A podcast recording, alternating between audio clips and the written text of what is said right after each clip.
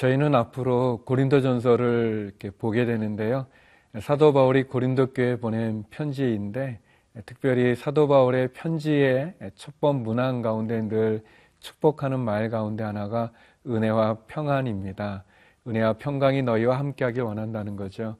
하나님의 은혜가 우리 모두에게 충만하길 원하고 또 세상이 주는 평화가 아니라 하늘로부터 내려오는 평강이 평안이 우리와 함께하길 원합니다.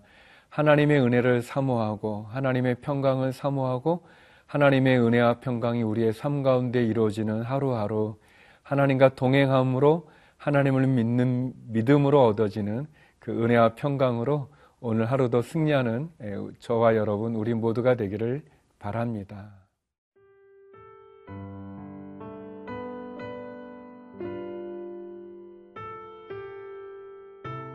고린도전서 1장 1절에서 9절 말씀입니다.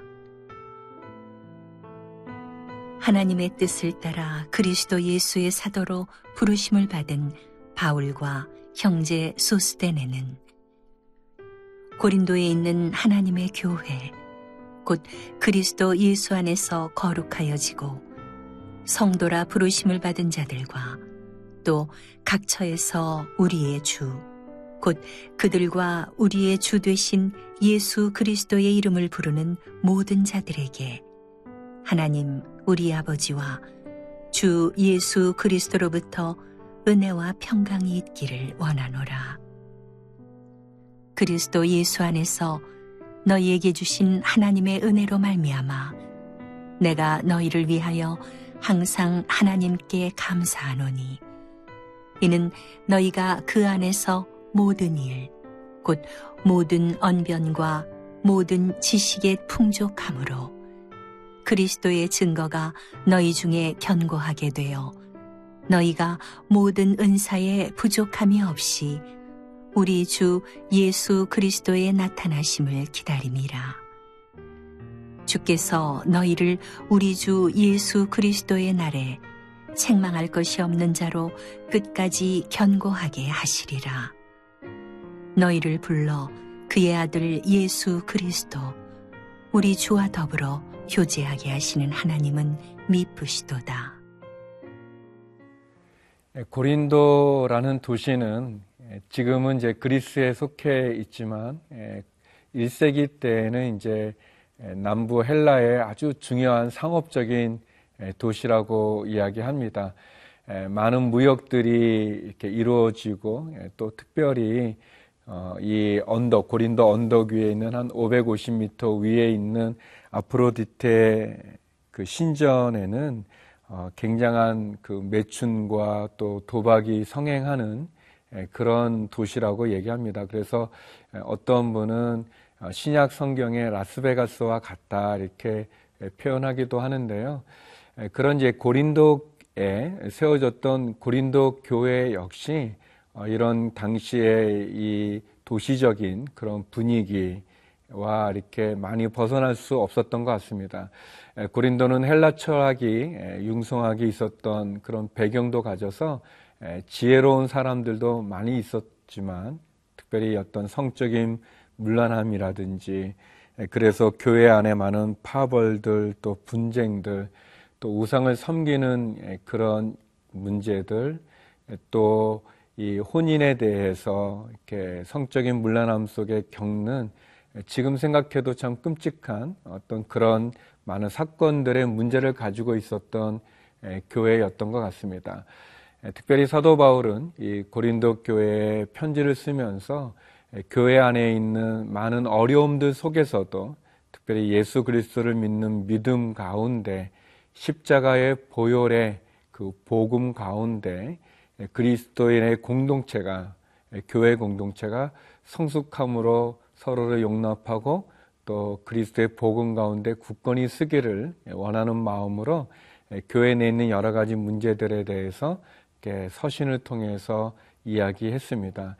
이제 저희가 고린도 전설을 통해서 또 어떻게 보면 또 이 시대에도 적용되는 그런 말씀을 통해서 하나님의 은혜를 나누기 원합니다. 먼저 3절 말씀인데요. 하나님 우리 아버지와 주 예수 그리스도로부터 은혜와 평강이 있기를 원하노라.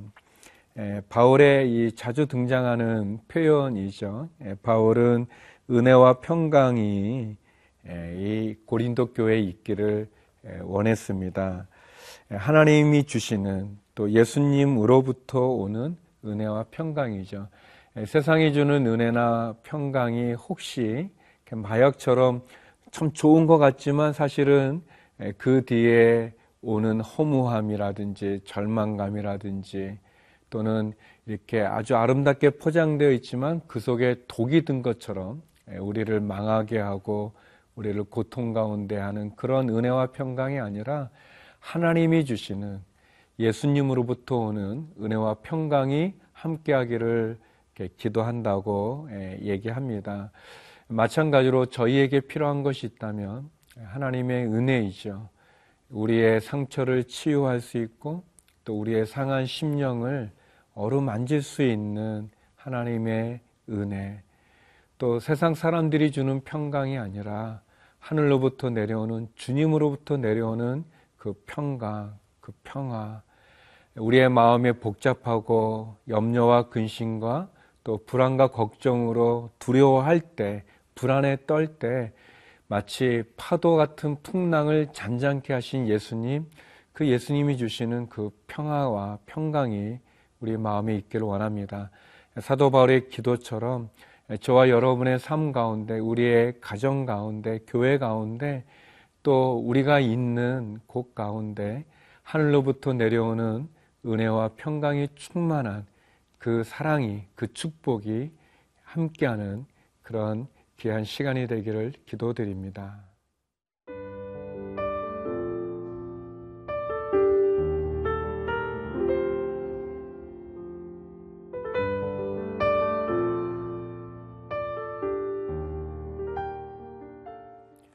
사도 바울은 은혜와 평강을 기원하면서 어, 특별히 교린도 교인들이 하나님 주님 다시 오시는 그 날 주님 앞에 쓰게 될 때 책망할 것이 없는 부끄러울 것이 없는 그런 온전한 모습으로 쓰기를 권면하고 있습니다. 8절 말씀인데요. 주께서 너희를 우리 주 예수 그리스도의 날에 책망할 것이 없는 자로 끝까지 경고하게 하시리라. 하나님께서 특별히 예수 그리스도를 통해서 고린도 교인들이 저와 여러분 우리들이 하나님께서 주시는 은혜로 말미암아서 주님 앞에 쓰게 될 때 부끄러울 것이 없는 책망할 것이 없는 그런 온전한 자로 쓸 수 있기를 권면하고 있습니다.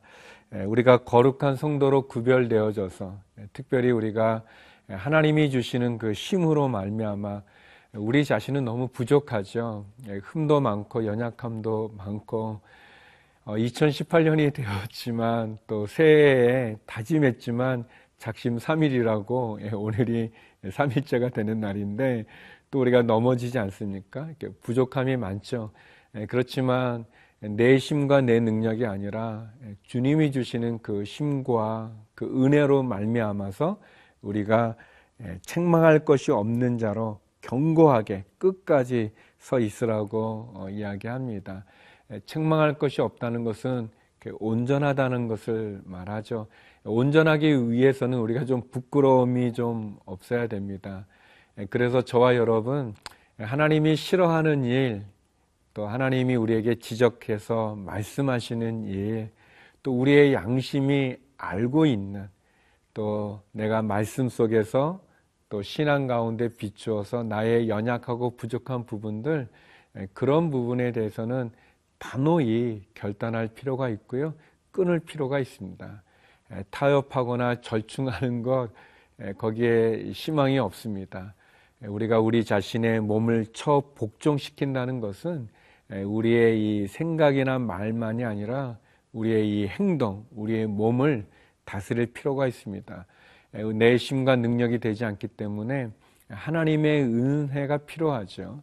또 성령의 도우심이 필요합니다. 여기 보면 모든 은사에 부족함이 없이 주신다고 그런 말씀을 하셨는데요. 우리가 부족하기 때문에 우리 힘으로는 되지 않기 때문에 성령님을 의지하십시오. 또 하나님으로부터 하나님 나를 도와주십시오. 그렇게 하나님께 나갈 필요가 있습니다.